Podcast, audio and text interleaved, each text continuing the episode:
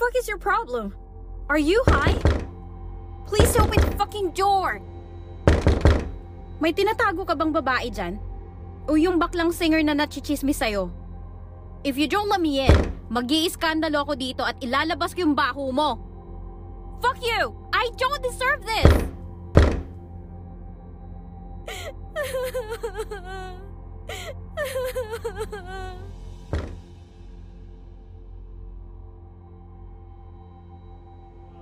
Bago ko muna isalaysay kung bakit humantong sa ganitong tagpo, ako nga pala si isang sikat na artista.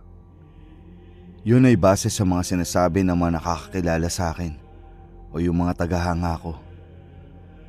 Maaaring hindi naman sila nagkakamali dahil yun yung nakalagay na impormasyon sa mga dokumento ko. From utility bills, identification documents, even my birth certificate. Pero yung mga impormasyon na yon, bigla na lang bumulaga sa akin kamakailan lang. Dahil ibang buhay ang kinalakihan at nakamarka sa alaala ko. Hindi ko alam kung nasa ang panahon o mundo ako ngayon. Para ako nasa episode ng Twilight Zone. Isang bangungot na kailangang gawa ng paraan upang makalisan at magising para harapin muli yung totoong buhay ko bilang si Upang maintindihan mo, mabuting bumalik tayo kung saan to nagsimula.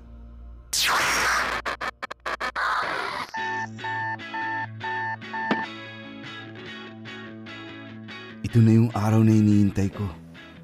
Alas 10 ng umaga. Pero tinignan ko muna yung kalendaryo ko para makasiguro. October 10, 1998. Naghahalo ang sabik at nervyos ko dahil bukod sa 4th anniversary namin ng girlfriend kong si Carla. Ngayong gabi ko siya tatanungin kung handa na ba siyang iharap ko siya sa dambana. At sa kalaunan, magiging Mrs. Carla Fernandez na siya. Matagal ko tong pinagandaan. Sobrang pagtitipid rin ang ginawa ko para makabili lang ng engagement ring. Kahit alam kong tutuloy yung mga magulang ko sa desisyon ko. 23 years old pa lang kasi ako at hindi pa gaanong nakakaangat o masasabing stable na. Desidido na ako na makasama sa hirap at ginawa si Carla. Ang nakakaalam pa lang ng plano ko ay yung matalik kong kaibigan na si Ringo na magsisilbing cameraman ko rin upang madokumento niya tong monumental event ng aking buhay. Kahit ano pa man ang maging tugon sa akin ni Carla. Positive vibes lang ako. But still, I'm crossing my fingers.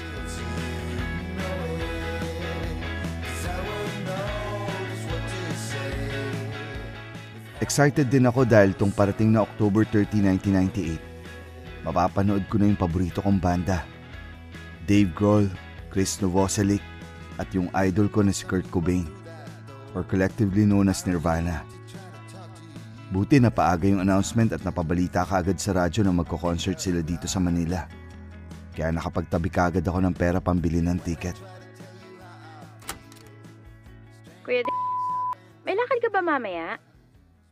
Sabi ni Mama, bilhan mo muna siya ng gamot. Tinamaan ulit kasi siya nung... Anong virus nga ulit yun?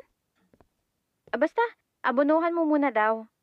At, birthday ko na next week. Anong gift ko? Kahit yung CD at poster na lang ng Hanson, please! Okay, abunuhan ko muna. At sige, noted yung gusto mong birthday gift. Nagulat ako nung biglang pumasok sa kwarto ko yung nakababatang kapatid ko na si Amber. Buti na itago ko kaagad yung singsing na ibibigay ko kay Carla. Noong umaga, dumaan muna ako sa butika para bumili ng gamot ni Mama. At nung bandang hapon, nag-ayos na ako at tinawagan ko yung customer service para iparating yung mensahe ko sa pager ni Ringo. Sinabi ko na dapat saktong alas 8 ng gabi Pumunta na siya sa lugar kung saan mangyayari yung proposal ko kay Carla. At ihanda niya na yung Sony Handycam niya. Bago kami magkita ni Carla, bumili muna ako ng bulaklak. At inabot ko yun sa kanya nung nagkita na kami sa isang Italian restaurant. Medyo mahal yung mga pagkain sa restaurant. Pero napagandaan ko naman yung budget. May inabot ding regalo sa akin si Carla at binati ako ng happy anniversary. Masayang masaya ako nung binuksan ko yung regalo ni Carla. Isang Sony Discman. Sinabi ko sa kanya na utang muna yung regalo ko. Pero hindi niya alam na maya-maya lang may sorpresa ako sa kanya. Umorder pa nga ako ng isang glass ng red wine para pangpalakas ng loob.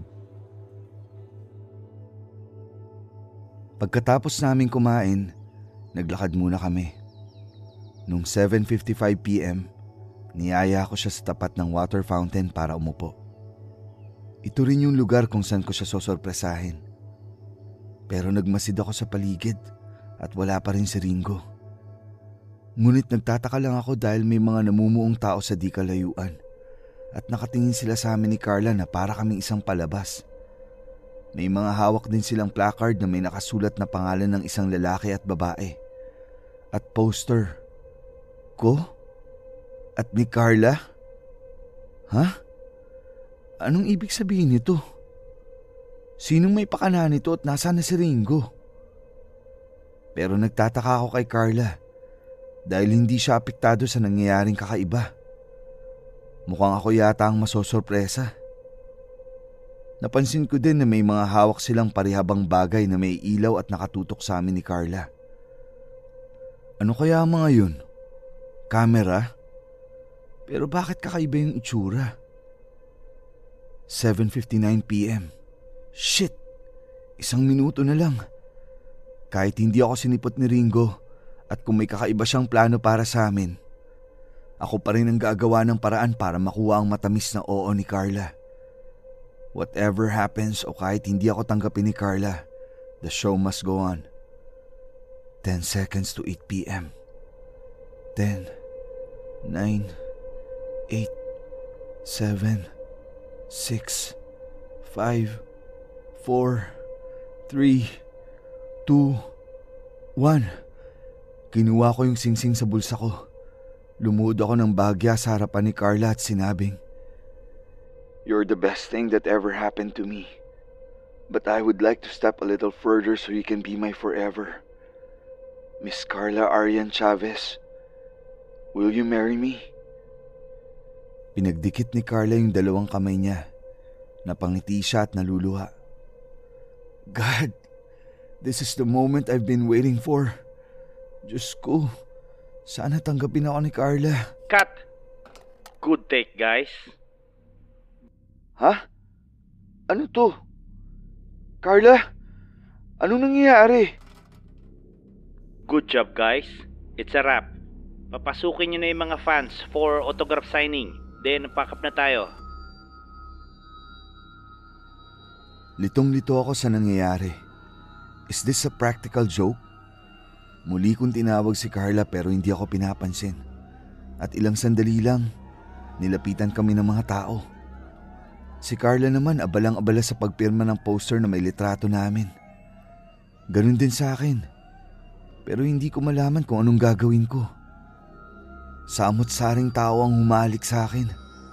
Yung mga iba, habang akbay-akbay ako, may tinatapat silang parehabang bagay na may malaking screen.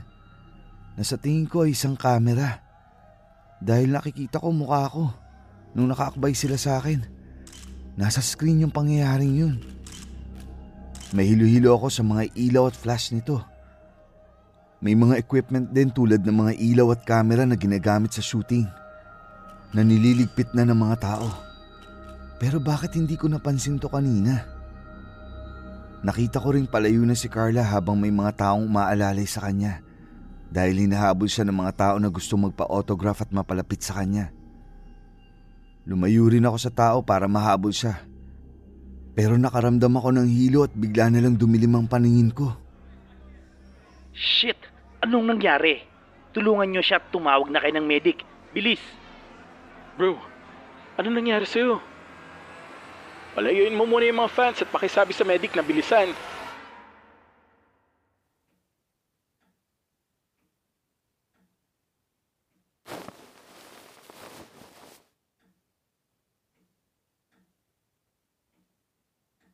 Nagising ako sa isang sofa. Maganda yung paligid. Magaganda yung mga muebles at mukhang nasa mamahaling bahay ako. May nakita rin ako mga nakadisplay ng mga plaque na nasa pangalan ko. Best Supporting Actor? Most Promising Actor? Ha? What the hell? May mga litrato ko rin na nakasabit. Mukhang sa studio to kinuha pero wala akong natatandaan na nagpakuha ako ng mga ganito. Nakita ko rin na may nakatapat sa akin malaking screen. Ano to, TV? Nasaan ako? Hanggang nakita ko si Ringo at may hawak-hawak tong bote ng beer. Ringo! Bro! Ano nangyari? Bakit hindi ka nagpakita nung nag-propose ako kay Carla? Bakit dinumog kami ng mga tao? Saan nasa na si Carla? May telepono ba dito para matawagan ko siya? O makapag-mensahe ako sa pager niya? Bro, bro. Chill down. What's going on with you? Ano nangyayari sa'yo? Dude, you need to lessen your intake on whatever drugs you're taking. Konting sober, dude. Masama ang tama at baka rehab bagsak mo or worst. May makahalata at sa kalaunan, masama ka sa hot list o tokang list ni El Presidente Diggs. At anong iniwan kita? I just save your ass, dude, dahil dapat sa ospital ka idediretso nung hinimatay ka. Pero nakiusap ako kay Direk na dito ka muna sa bahay mo magpahinga at ako muna magbabantay. Kung sa ospital ka kasi diniretso, baka drug test ka pa at samot-saring traces of drugs pa makita sa'yo. At sino si Carla? Ha ha ha. You're addressing her by her screen name. Dude, don't tell me na nagkakadevelopan kayo sa set. Parang yung role nyong dalawa. Behind the camera, both of you hate each other dahil you consider her as an entitled bitch. Lalo nung nalaman mo pang shota niya yung type mong dancer sa noontime show dahil bukod sa selos, isa kang closet homophobe. And why are you addressing me as Ringo? Damn. Are you still in character from that stupid show? Buti na lang, next week na yung huling taping natin for that Jejimon show. At sana, may makuha ka ulit na bagong project for this year. Para syempre, kasama ko. Ah, for now, downers muna tayo para ma-relax ka at manambalik ka ulit sa sarili, okay? Hinawi ko yung inaabot sa akin ni Ringo na isang nakasinding stick ng marijuana. Puta pre, seryoso ako. Asan si Carla? Saka nasan ba ako? Ano yung sinasabi mong year 2020? Is this a sick practical joke? Alam ba to ng mama ko at nung kapatid kong si Amber? Kailangan ko na umuwi ng bahay. Dude, seriously? You're still in character. Ano ba kasi tinira mo? Masyado mong sineryoso yung role mo. Gina Ginagaya mo ba si Heath Ledger kaya nasobrahan ka sa method acting? Kinain na ng karakter na ginagampanan mo yung totoong pagkatao mo.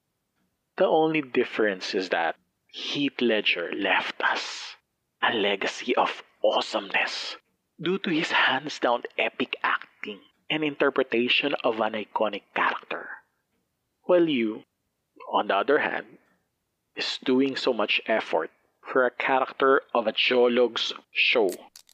Hindi maganda nangyayari sa'yo. Kaya kailangan ko matawagan si Direk para makausap ka. And yes, yes, bahay mo to. At kahit matalik mo akong kaibigan, fictionally or reality, hindi ko alam ang nakaraan mo. Kaya hindi ko kilala magulang mo. O kung may kapatid ka. Ikaw rin nakapagsabi na hindi mo rin alam kung buhay pa magulang mo. At yung tanging alaala lang na iniwan lang nila yung mga pangalan nila sa birth certificate mo. Lumabas na ng bahay si Ringo. Hindi ko na inalam yung totoong pangalan niya o kung ano yung totoo sa mga sinasabi niya. Hindi na rin ako lumabas ng bahay dahil natatakot ako sa kakarapin ko sa labas kung sakali. Wala akong ibang kasama sa bahay at mukhang ako lang nakatira rito. Nagalungkat ako ng mga gamit para magkaroon ako ng idea kung sino talaga ako. Pero wala man lang nakamarka sa utak ko na kahit anong alaala na isa akong artista. Inon ko rin yung TV at sa mga napanood ko, na-realize ko na nasa year 2020 na ako. Naibalita pa nga yung nangyari sa akin. Nalilito na ako kung ano ang realidad sa hindi. Talaga bang nabubuhay ako sa kasalukuyan o sa harapin ko palang na taon o dekada? base sa mga huling saglit ng buhay na kinagisnan ko. O kailangan ko na lang tanggapin na yung mga naalala ko at yung pagkatao ko bilang Dylan Fernandez ay isa lamang karakter ng TV show. At yung mga panahon mula nung naging magkasintahan kami ni Carla hanggang sa iningi ko yung kamay niya ay sumasalamin lang sa kultura ng dekada 90 ayon sa binalita sa telebisyon. Kinabukasan, binisita ako nung nagpakilalang direktor ng TV show. Iho, anong nangyayari sa'yo? Bilang manager mo rin, nag-aalala ako sa'yo. This is serious. Nagka-amnesia ka ba? Or sad to say, mental breakdown? Ano ba problema? Babae ba? Wala ka ba talagang naaalala? Naghahanap pa nga ako ng doktor na pwedeng tumulong sa'yo ng discreet o privado. Alam mo naman sa bansa natin pagka nagpatingin ka sa isang psychiatrist, huhusgahan ka agad na si Raulo, lalo't artista ka at marami kang ini-endorsong produkto. Pag may nakaalam nito, bad publicity to at syempre apektado yung karir mo. Kailangan din matapos yung huling shoot natin the following week kasi kung hindi, lagot tayo sa network bosses natin at sa mga sponsors. Markahan mo na ang kalendaryo. March 12, 2020 na ang huling shoot natin. Baka this weekend may darating na doktor dito at sana naman, sana gumaling ka na. Sinamahan muna ako sandali ng direktor o manager ko base sa kanya. Bago siya umalis, tinuruan niya akong gumamit ng internet sa pamamagitan ng cellphone. Yung nakagisnan ko kasi, mabagal pa yung connection at Yahoo o Netscape Navigator pa yung ginagamit ko. Tinuruan niya ako mag-google at manood sa YouTube. Binasa ko rin yung bio ko para kahit papano, maalala ko yung totoong pagkatao ko. Nanood din ako ng mga video sa YouTube tulad ng music videos, documentaries at mga kasalukuyang balita. Namomroblema pala ang mundo ngayon dahil sa kumakalat na virus. At sa ngayon, wala pang nagagawang gamot o bakuna ayon sa balita. Pero nagtataka ako dahil matagal na tong sakit na to. At hindi na tinuturing na delikado dahil may gamot na dito para mapawi ka agad yun. Ito nga yung naging sakit ng nanay ko at binili ko pa siya ng gamot. Pero naisip ko bigla na yung buhay na naalala ko ay wala palang katotohanan. Pinanood ko rin yung taped episodes ng TV show na pinagbibidahan ko. Nagsimula kaagad ang istorya nung nililigawan ko pa lang si Carla. Hanggang dun sa marriage proposal ko sa kanya. May mga napansin din ako sa mga episode na parang may kulang.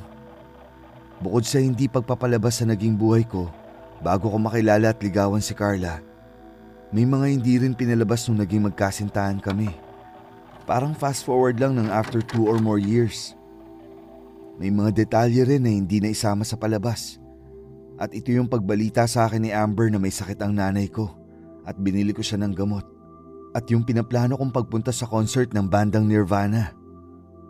Nalaman ko rin na namatay na pala yung vocalist nito na si Kurt Cobain noong 1994 pa, sa edad na 27 years old.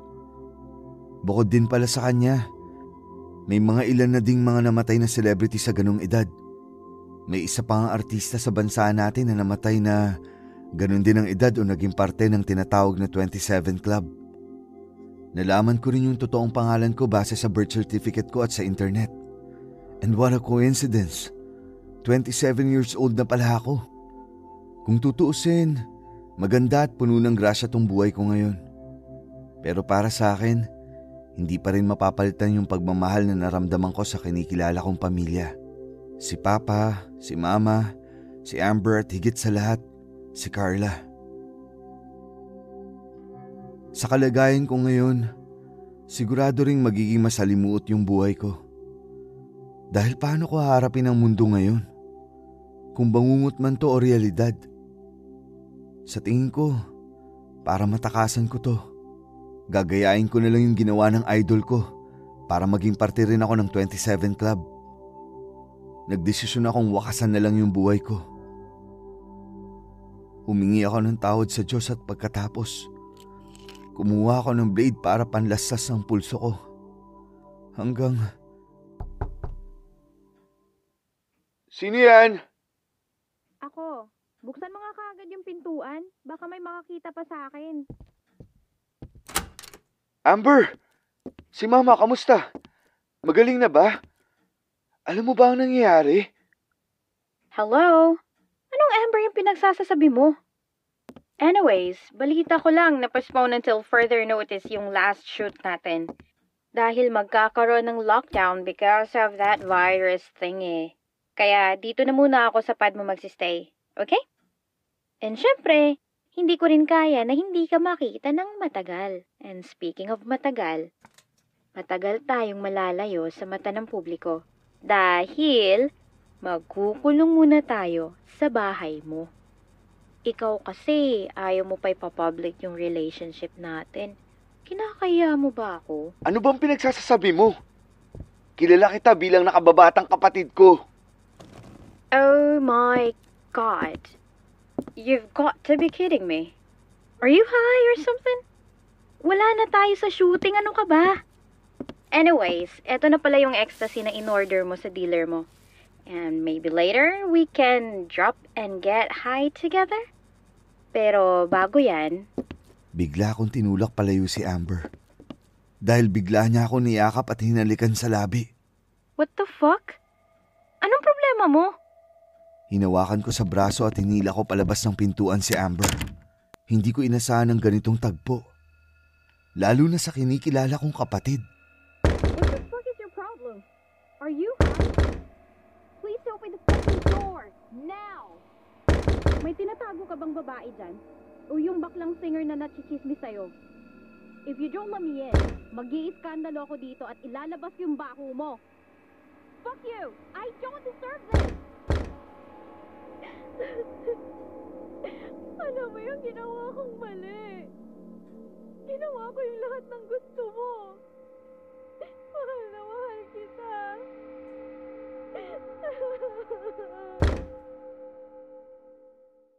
Hindi ko na alam kung anong gagawin ko. Mas malala pa sa isang taong namatay at napunta sa impyerno yung nangyayari sa akin. Hindi ko alam kung ano yung tamang panahon at alaala ng buhay ko. Parang, parang sasabog na yung utak ko sa kalituhan. Para tong bangungot na hindi ako makaalis. Pero teka, baka ikaw.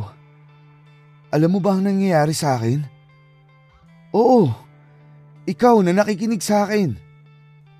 Alam mo ba kung paano malulutasan to? Masasabi mo ba sa akin kung ano dito ang pawang katotohanan at kung ano ang palabas lamang? Cut! Good take, guys.